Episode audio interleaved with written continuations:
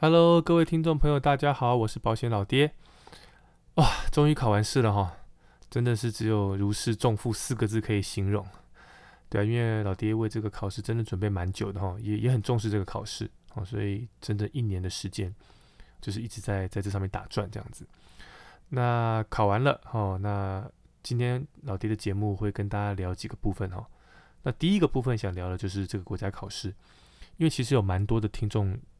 尤其是同业哦，他就会问我一些呃这个考试的资讯这样子，哦，所以我们的节目一开始我们就先来聊聊这个部分哦。呃，其实最初哈应该是在民国一百零八年的时候，那个时候老弟在工作上遇到一个状况，哦，我不知道有没有在节目提过，就是呃有一位曾经跟老爹非常非常要好，跟家人一样好的长辈客户，对，那那就是呃有我们有就是请我做一些保险的规划。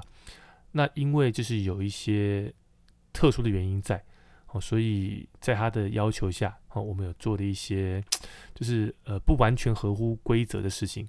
那可是是他他请我协助这样子做。那我想说啊，我们就是就是像跟家人一样好，那这个应该没有问题哦，我就我就帮了这样子。那反正 anyway 就是到了多年之后，他自己的状况有些改变，所以他就问我说：“哎，当时做的那个规划能不能不要了？”那我就跟他讲说不行啊，这个做都已经做了，而且其实都已经做完了，哦，就是就是都已经缴完了，哦，其实就是领钱而已了，所以我觉得其实他不用太紧张。可是他就很紧张，哦，所以他最后就打电话跟公司申诉我，哦，就是申诉我做了违规的事情，哦，那当然这些事情都是他受益的，可是他因为他自己的利益，他就 回过头来咬我这样子，就被咬到了嘛，嗯，那没办法，哦，所以就。其实这件事情哦，可大可小了。那如果最坏的状况、最严重的状况的话，我可能会被会被公司撤销登录，哦，就直接被 fire 掉。哦，所以呃，这这是这是我很担心的事情哦。所以这个这个 case 大概前后搞了半年半年左右，自从他申诉我到最后结束，大概大概半年左右，有走到有走到平议，哦，有走到平议。那最后我的选择是花钱消灾。哦，就是在我自己设定的一个停损的额度内，我赔他一笔钱，那把 case 和解掉这样子。那最后是是当然是有有有有有成功的和解哦，我赔他一笔钱。那公司这边就是当然就是契约就无效嘛，所以公司就把我呃所有给过我的呃佣金这些东西全部都追回。那另外还送了我九个月的停招的惩处，我其实蛮重的，九个月其实蛮重的哦。那呃，那是当然事情都过了，我也我也不再去多讲这些事情了。可是现在我回想起来哈，其实我很感谢这位长辈，好，因为如果不是他这样子搞我的话，我可能还停留在那个那个公司好棒棒的的的的阶段，知道吗？就是还还是停留在自己的舒适圈里面，可能真的就是这样子一路就这样走到退休了，不会有现在这些东西的产生。那因为那一次的事情，让我让我真的学到很多的教训。那我在思考，就是很多未来规划的事情都会跟我以前不一样了。好，所以呃，我我很感谢他，逆贵人呐，我觉得他是我的逆贵人。那我讲的转变包含什么呢？第一个，包含就是我去考了 CFP 这张证照。哦，其实我在一百年还是 CFP 旧制的时代，哦，旧制就是单科考，在那个年代我就已经上过课了。好，可是那时候也没有那个。一定要考上的决心，所以我我课虽然上完了，可是我并没有参加考试，那那就拖下去了嘛。那后来拖到心智啊，那当然就是就是就更更没有没有那个动力了哈。因为修法什么的，你课可能都要重上了。那拖拖拖拖拖，哎，结果到了一百零八年这件事情的时候，让我在思考我自己要做一些转变。好，所以我第一件事情就是去去重新报名，然后考试。我就是一年的时间嘛，就是一年时间包含上课。包含参加 AFP 跟 CFP 的考试，因为现在考试分两阶段，你要先考过 AFP，取得资格之后才能上模六，然后再去考 CFP。对，那我就用一年的时间把这两张都解决掉了，这样子。那也因为我自己的感受是在，我感受到公司在处理客户申诉我这件事情的过程当中，我觉得有很多的地方是很粗糙的。讲白了就是哦，公司就放给你业务员自己去处理了，他不想去处理，他也不会协助你去处理。你有本事就自己解决，反正解解决不了，那就是我就是惩处你。好，所以这让我对于我自己服务了十几年的公司产生了疑问。哦，产生了疑问。那再加上还有更更重要的原因是，公司停招我九个月，在旧的业务员管理规则的情况下，是只要你在职那个工作期间停招累积满两年，好，累积满两年就撤销登录。好，那我现在已经九个月了，哦，所以我我剩一年三个月。哎，可是很多事情做了已经做了，你懂吗？很多事情已经做下去了，你不知道会怎么样哎。所以这个原因会让我思考说，哎呦，那我我是不是应该要要买个保险了？OK，好，所以在这个情况下，好，我才开始跟我哥去思考说，哎，那我们下一步要怎么去走？那我哥就提议说，那因为因为我哥这对这个产业已经没有太大的兴趣了，所以他就说，那不然就他办离职，那他的客户我这边统一去服务，那他就到经纪人公司去看一下这样子。哦，就是因为这样子，我们才跟经纪人公司有了接触。那更妙的是哦，更妙的是，因为我哥本来已经不想做了，可是他会觉得说，诶，他既然也做了十几年，他觉得好像应该要留下什么东西，他就在思考说，有什么样的资格或是证照或是什么，是是是证明自己有走这一招的记录。他就上网查查查查，诶，就查到保险经纪人这个国家考试。哦，可是其实关于这一块哦。到现在，我觉得资讯都还没有很发达，就是他其实你要找不到太多的资料。那我跟的时候，就自己跑去南洋街，然后一家一家问有没有在授课，结果根本没有人在开课，因为这考试太冷门了，没有人开课，哦，所以只有函授的教材可以买。啊，我哥就好吧，他就自己把教材买买，就回家自己念，哦，就自己念。他甚至不知道哈，人身保险呃经纪人跟财产保险经纪人考的科目是一模一样的，保险法、保险学、风险管理跟保险行销，他不知道考一样，而且同一年可以两张一起考，他也不知道，所以他一零八年的时候他就只报名了人身保险，那诶，有考过啊，我也蛮佩服他的，因为 他他就是就是就只是看函授，保险法也也没背，法条都没背，也考过了这样子。好，所以所以那个我哥就在一百零八年考过了经纪人，这样好。所以如果没有客户这样这样搞，其实后面这些事情都不用发，都不会发生，更不要说会有这个节目了。好，所以事后回来看，我我我说嘛，我很感谢他。好，那我也觉得哦，我觉得我们我们在人生路上哦，会发生的一切哦，真的都是老天爷有安排的。你会遇到这个挫折或是这个挑战，就是因为老天爷要要测试你。如果没有办法通过，我跟你讲了，你还是一样啦，鱼还是鱼啊，不会怎么样。可是如果你突破了，你你越过这一关了，鱼跃龙门，你就变成龙了，你懂吗？好，所以我觉得，呃，不用去害怕挑战或是任何的挫折。我觉得这些一切的考验都是有原因的，好有原因的。哦，不过故事还没结束啊。老爹考完 CFP 之后，发现到说，其实我觉得 CFP 真的是一张很棒的证照。好，因为当你了解这些专业之后，你跟客户能够谈的层面变得很广。因为 CFP 一共有六大模组嘛，从最基础的哦基础财务管理，到 M two 的风险管理，M 三的退休金，哦 M 四的投资，M 五的税，哦 M 六的这个整体的架构，其实你都必须要有相当程度的了解。好，那可是其实就一个保险业务员来说，哈，我发现到说，如果我要赚到钱。我还是只能靠卖客户保险商品，就是我我还是只有这个选择。可是 C A P 这张证照对保险这块的琢磨没有到很深。其实其实坦白讲，对对我们来讲，我们我们有实务经验的人来讲，M two 根本连上课都不用上，好，因为就是我们的日常嘛，好，所以所以而且这几年 C A P M two 越考越多，好，所以保险业务员去考 C A P 其实是有优势的，好有优势的，因为。其他人，你的竞争对手，他不懂保险，保险真的不好懂，好，所以我觉得这是我们的优势哦。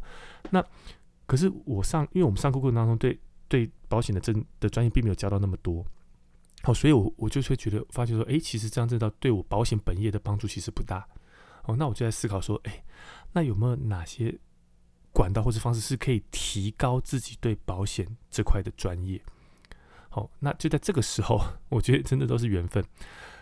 开脸书哦，看到一个很久没联络我的朋友，他是九五年跟我一起进公司受训的新人的时候的同学，同组的同学，九十五年的时候，那不过他大概做了几年后就转去经纪人公司了。哦，那也没有什么联络，就是偶尔就是看看脸书，看到动态这样子。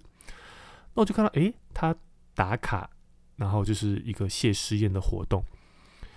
呃，然后他里面 po 文就是说他对不起吴老师什么的啦，啊，什么近十年来最难呐，什么什么这样子。那那我就再仔细看看谢师宴里面其他人的 po 文，全部都在都在感谢这个吴老师，哦，吴庆明老师。那我就开始对这个老师产生兴趣了，我就开始 Google 他的资料，好，以及去询问一些我身边有曾经上过吴老师课程的的人，对的，听听他们的看法。哦，那了解之后，我很快就决定报名了，就参加去年的经纪人台北的考照班。好，所以我是这样的情况下，我接触到吴老师，这这这是就是滑脸书滑到我朋友的一个 po 文，那让我去了解了这个东西之后，我就决定去参加考试了。不过当然啦，我有跟我我有跟我哥聊这件事情呢。那我哥的告说法是告诉我说，如果你只是要考过，你不用去上他的课啊。诶，我我觉得有道理。至少今年我考下来，我觉得这的确如此。可是他也跟我讲，如果你需要建立人脉，你需要得到更多工作上的指引的话，那上这个课会对自己是有帮助的。他相信是有帮助的，我也认为是有帮助的。哦，所以二话不说，钱就缴下去了啦。哦，钱就缴下去了。那坦白讲哈，因为我们上那个课，它是一场马拉松嘛。那老师为了让我们，吴老师为了让我们能够呃早点进入状况。所以他有开一个早鸟班，就是如果你提早报名的人，他会他会给你一些线上课程，让你先先预习，包含他自己讲的一个理赔的课程，是一个呃七小时的理赔课程，还有一个四十二小时的条款课程，好示范条款的课程，他会把这两堂课开放给你，在网络上你可以先做预习。我坦白讲，我光上完这两堂课，我还没有开始上经纪人考试的考考照班，我觉得这个学费都已经回来了啦，都回来了。哦，所以其实，呃，那当然考试报名之后的事情大家都知道了嘛。就是叫我讲，就是开始念书干嘛，跟着老师的进度走这样子。哦，其实坦白讲，我非常非常推荐大家去上吴老师的课程，因为我觉得真的就是，真的是脱胎换骨了。我真的就是用脱胎换骨四个字来形容。就你以为你很专业咯，我也觉得我很专业哦。结果上完课之后，上完第一堂课，你觉得自己跟笨蛋一样，什么都不懂。啊，过去很多你觉得是应该是这样的观念，结果其实都是错的。对你，你会对你工工作上的的的各个各个层面的事情都会有更有指引啊。好，知其然，知其所以然。哦，所以，我我是觉得，其实如果你对你目前的在保险业的定位，或是你对保险业的的自己的发展有有有疑惑，或是怀疑，或是不确定，我真的觉得你可以让自己充个电。哦，不过就是。一年的时间嘛，也不用一年了，上课大概半年吧，呃，六七个月了，对啊。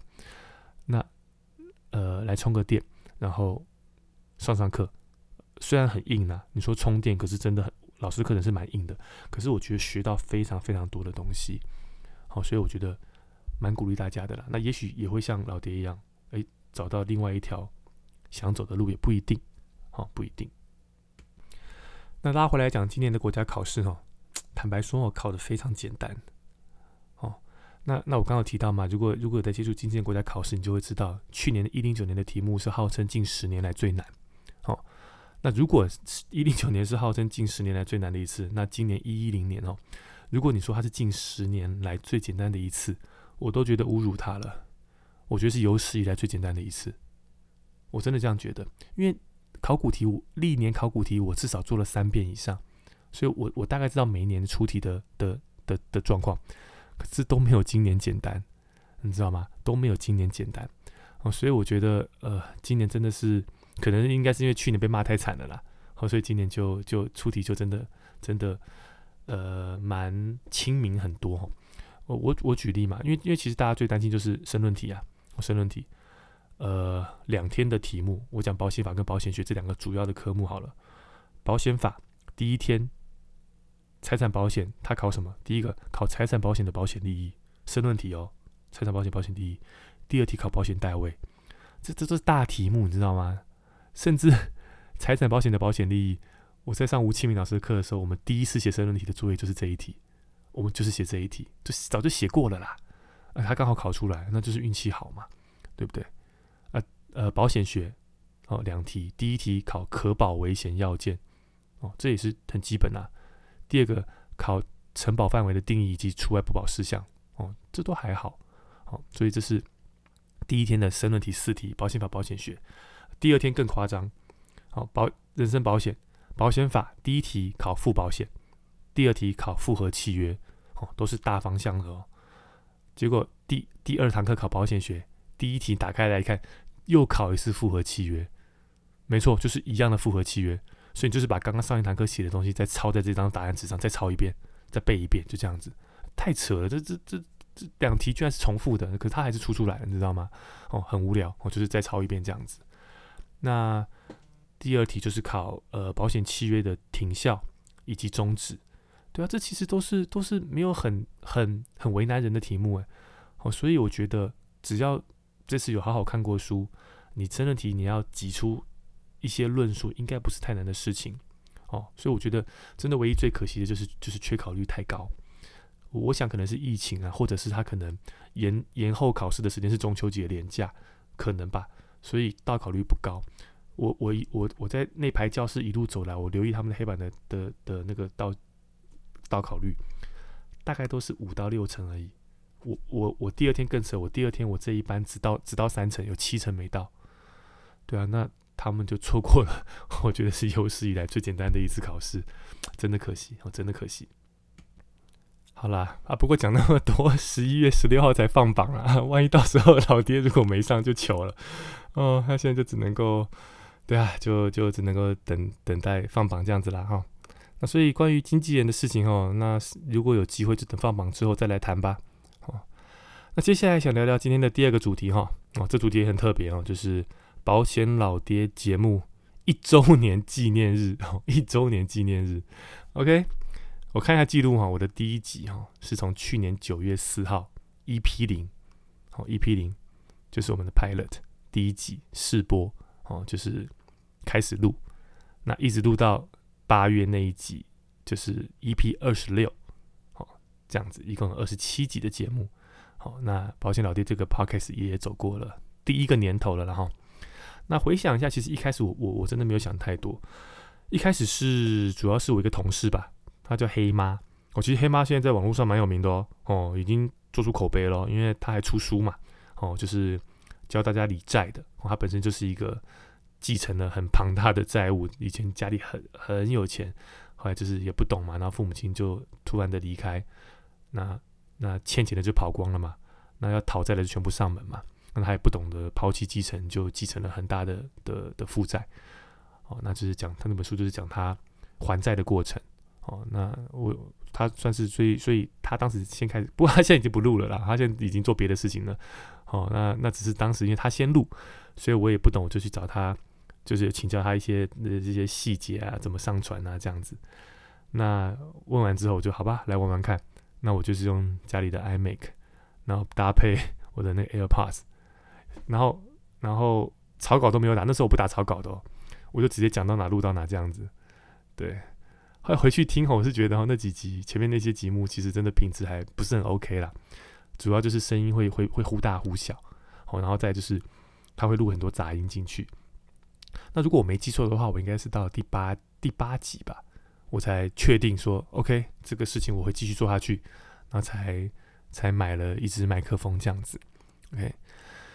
啊，前前几天接触到一个找我咨询的的听众哦，那他说他听完之后，他就觉得很棒，他就把他从最后一一集一路往前听听听听到第一集这样子，我都觉得有点不好意思，因为我觉得前面不要听了啦哈，前面感觉品质差差的。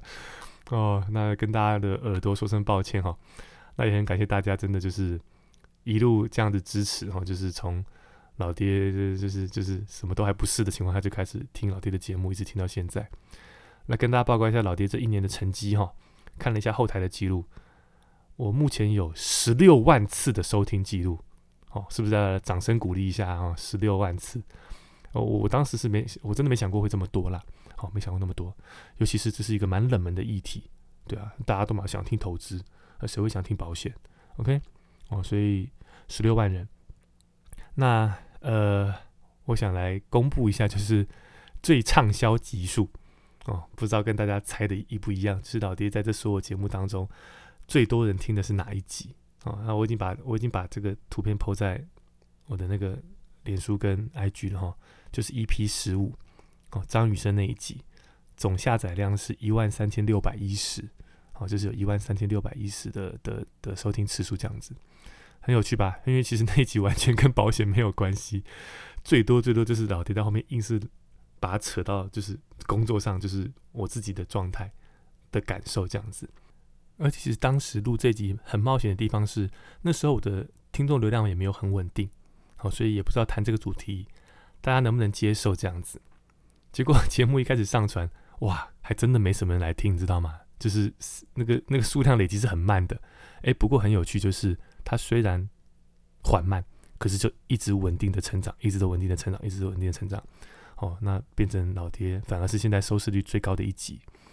那其实我坦白跟大家讲，那集是我花最多时间做的一集，也是我自己最满意的一集。好，所以看到这样的成绩，其实老爹很欣慰啦，哈，很欣慰。第二名哈是 EP 二十五，哎，算是蛮新的一个集数哦。那谈如何筛选保险业务员以及保险业务主管嘛，对不对？有一万两千两百一十四次的下载量。第三名是 EP 十二，谈失能险，这是前五名当中唯一一集谈到保险商品的。好，那。在第四名，EP 十七有感而发，就谈那个做业务的方式，哦，就是那个我拜把做直销要我捧场嘛，好捧个场呗那一集。那第五名是 EP 十九，谈车祸后那才去续缴车险的保费的一个平易的案例嘛。那这个是谈保险的契约的生效的问题。OK，所以如果以这样事后来看，其实大家好像对业务工作的，你说甘苦谈或是。呃，黑暗面这个好像大家会比较有兴趣哦，因为前五名中其实前三名有三名是在聊这个话题的哦。那我自己是觉得，我想借这个机会跟大家有些互动哈，就是我不知道大家对老爹哪一期节目印象最深，原因是什么哦，我都不知道哦。所以因为老爹不是都有 po po 这个节目讯息在我的脸书或 IG 吗？如果你想让老爹跟老爹有些互动，你可以把你对老爹所有节目当中印象最深刻的是哪一集，那原因是什么？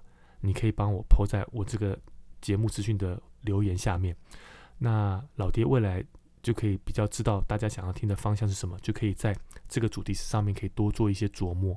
好，所以如果愿意跟老爹互动的，其实可以在老爹的呃那个那个节目讯息，然后就是我的 IG 或脸书下面的这个 po 文这个讯息下面做留言，让老爹能够更了解，好知道未来的节目方向要怎么走，这样子哈，那就先谢谢大家了。OK，好，那节目最后想跟大家聊一个观念哦。那会有这个观念，是因为就是有蛮多听众就是会请我协助整理保单嘛，哦，或者是请我提供一些调整的建议书这样子。其实老实讲哦，看来看去，大家买的保险问题错的都嘛差不多啦，问题都差不多啦。那原因很简单，因为业务员想的都差不多。哦，你没办法，业务员要有业绩嘛。他就只能够不断的要卖你商品，好，就是就不然不然没办法嘛。那假如你身上只有定期险的，他就会告诉你说，哦，定期险不好啊，以后就没有啦，有没有租房子啊？你应该要买房子啊，哦，所以把就会要求你升级成终身险，就这样子。那如果你现在身上只有防癌险，他就会说，哎，防癌险不够啊，我们现在公司有重大疾病险，哦，保障多了更多项，哦，这样子。那等你真的升级到重大疾病险之后，你就会遇到下一个业务员，他帮你看完保单就会说：“哦，不行啊，你没有特定伤病险啊，重大疾病才七项，我们有特定伤病险，有没有二三十项？好，补一下补一下。等你补完之后，就遇到下个业务员，他就会说：哎，你没有重大伤病险呢？哦，重大伤伤病险加一下，三百多项，有没有？你不要笑啊，那那真的市场就是这样子啊。你拿开你保单看，也许你就是买这样的保单呢。哦，那。那客户就是有有就是在完全搞不清楚状况的情况下，就是一直买，一直买，一直买，钱全部卡在保险里面，你知道吗？因为业务员没办法做空啊，他不能卖空，他只能做多，所以他为了要不管是什么原因，可能是为了完成公司的竞赛奖励也好，为了维持他最低标的业务考核也好，哦，或者是为了佣金也好，他就必须要有业绩，所以公司出什么新商品，他就会。去跟客户讲，那告诉客户，哎，其实你可以有预算可以买，好，所以这让我想到那个，因为老爹很爱看美国影集，那老爹心目中第一名的美国影集，真的没有人可以跟他比，好，叫《The Wire》，《The Wire》，哦，台湾台湾好像知道的人不多。哦，它是它是 HBO 做的，我我觉得它是一个最棒的影集，里面有非常非常多经典的台词。那这个场景就让我想到里面有个角色叫 Omar，Omar 他的一句经典台词就是 "It's all part of the game, It's all part of the game"，就说这都是游戏的一部分呐。那保险市场就是这样子玩呐，台湾的保险业就是这样子玩。哦，你你我都是游戏里面的一部分。好，那那只是现在我我不想玩了。哦，我我不想玩了。那我也不希望我的客户这样子玩下去。好，这不是一个健康的现象。OK，好，那拉回来讲，那买错了怎么办？哦，其实你找老爹，老爹只能够很客观的跟你分析这个商品能够解决的问题是什么。你自己必须要去思考，它符不符合自己的需求。如果你觉得，诶，它是能够解决你担心的问题的话，那就保留没问题啊。啊，如果不是，那就要处理。那处理的方式不外乎两个，要么就是降低保额，要么就是终止契约，两者都会产生损失。好，没有办法。好，所以有一位客户就就就留说了一句，他就说：“早知道就不买了，不买没事，买了反而错一堆，反而更麻烦。”那当下我听到，我只是 苦笑了一下，我也没有特别回答他。不过。这这一句话让我在接下来几天一直在我的脑海里打转。错误的保险规划真的比不规划更恐怖吗？哦，我想了很久哦，可是我认为哦，这个答案并不是肯定的。我觉得，我觉得它是不一定的。那怎么怎么怎么样去去界定对或不对呢？哦，我我先跟大家讲我的看法，就是首先哦，如果有客户有这样的想法。它的前提一定是它没有发生风险事故，好，只有没有发生风险事故的人，他才敢说早知道，早知道就不要，早知道就怎样怎样怎样。OK，只有没有发生事情才会讲早知道。如果发生了，他的思考就不是早知道，而是我到底有什么保险可以解决我现在遇到的问题。那至于到底规划的商品到底正不正确，我我个人觉得还是要看。这个保险能不能提供足够的杠杆效果来决定？哦，杠杆效果是关键。我我举个例子来说哦，有听过我节目的人应该都会知道，我是定期险的信仰者。哦，我不太接受终身险的概念。我有在节目一集当中曾经举例，就是说，哦，如果要买一百万的重大疾病险，消费者有两个选择，一个是终身，一个是定期。终身的缴费二十年，保障终身。我的年纪一年保费要四万多，我们算四万就好。好，缴二十年保终身，一年保费四万。一样的东西，如果我用定期险来买的话，一年只要四千块。OK，那你会选哪一个？好，终身险哦，我觉得终身险最大的问题就在于，它让你觉得它能够解决你终身的问题，可是实际上它是办不到的。怎么说呢？我们都忽略了一点，就是。一年缴保费四万，二十年缴保费八十万，去换一个一百万的保障，等于这一个保险提供的保障有八十 percent 是我自己口袋里的钱，保险公司只出了二十 percent，那我真的还需要这张保单吗？用八十万换一百万划算吗？有价值吗？这个你要自己去思考。OK，那如果是我，我会选择。那为什么我不就是一年缴四千块就好？我就一样跟你得到一样一百万的保障。我可以把这个省下来四万减四千三万六的这个保费省下来的钱，我拿去自己去做别的财务规划。因为发生事情，我们的保障是一样的。那我就把我省下来的钱去做别的财务规划，去解决多年后我没有定期险的问题。好，这是这是我使用保险的方式。OK，好。所以我在节目里面有说，如果假设我真的有四万块的预算，专门用来规划重大疾病，就是我就是列了四万块的预算要买重大疾病险，我会买一千万的定期险，而不会买一百万的二十年期缴费终身险。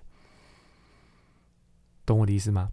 因为发生事情，我拿一千，你拿一百，我们的保费是一样的。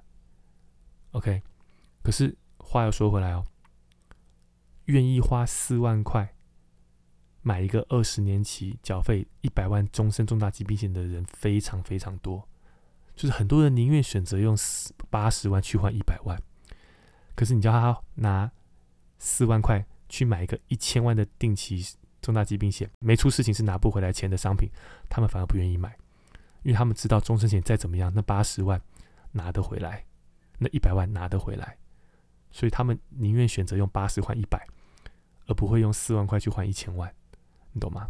哦，那。我我我不知道，这就是价值观，这也是为什么我觉得有钱人越来越有钱，穷人越来越穷的原因，就是因为价值观。但是老爹想讲的事情是，那你说这个四万块换一百万的规划是错的吗？我觉得不正确。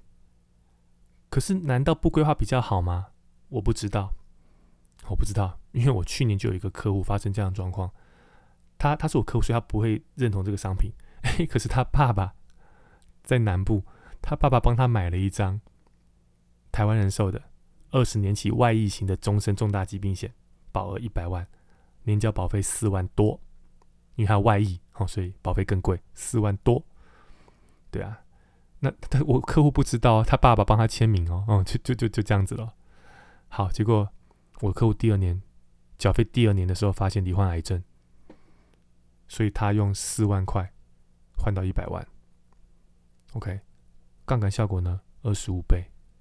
OK，那坦白讲，这个规划虽然虽然我觉得他的规划上是是不是那么正确的，可是就事后来看，他得到了很高的保障。我跟我客户讲说：“你爸太强了啦，神操作，真的电脑选都没这么准。”哦，第一年买完，隔年就理赔。OK，呃，所以我觉得。关键还是在于能不能提供杠杆效果，才是这个保险的关键。一样的状况，如果今天发生在终身医疗商品，哦，我一年花一万多的保费，二十年缴费缴了二十多万钱锁在保险公司，没有解约金，没有保价金，所以我我我钱就是完全不能动。OK，那他提供我的保障就是一天住院一千块钱。OK，那这种。保费又高，又不能解决你什么问题的保险，坦白说，好像真的就是一开始干脆就不要买算了。那毕竟一天一千块的病房费你出不起吗？而且在这个住院天数越来越短的年代，难道这会是一笔你承受不起很庞大的花费吗？可是我就丢了二十几万在里面，锁在保险公司里面是不能动的，换来的就是一天住院日额一千块。那这种保险买的有意义吗？我个人就觉得意义不大，倒不如不要买。好啦，所以还是那句老话，买保险两个重点：第一，需求；第二，预算。有多少钱就做多少事。好，在有限的预算内，把我最担心、最不能承受的风险给先做弥补。不用想到什么都透过保险，因为保险没办法解决我们所有的问题，保险没办法解决我们终身的问题。保险就是解决我当下的问题，好，这才是正确的保险的使用方式。对老爹而言，对老爹而言，OK，那我们今天就先聊到这里喽。呃呃，如果还没有追踪老爹的哦，不管是脸书或是 IG 哦，你只要搜寻保险老爹都找得到我，好，可以追踪一下，哦，有新节目就可以比较快 follow 到。那老听众啊，老爹刚刚要讲，呃，麻烦啊，如果想想让老爹对。未来节目有些建议的话，哦，可以可以留言一下，告诉我你喜欢我过去一年节目的哪一集，原因是什么？好，老爹未来做节目就可以可以往这个方向去修正，这样子。好，那今天就谢谢大家的收听喽，我们下次见，拜拜。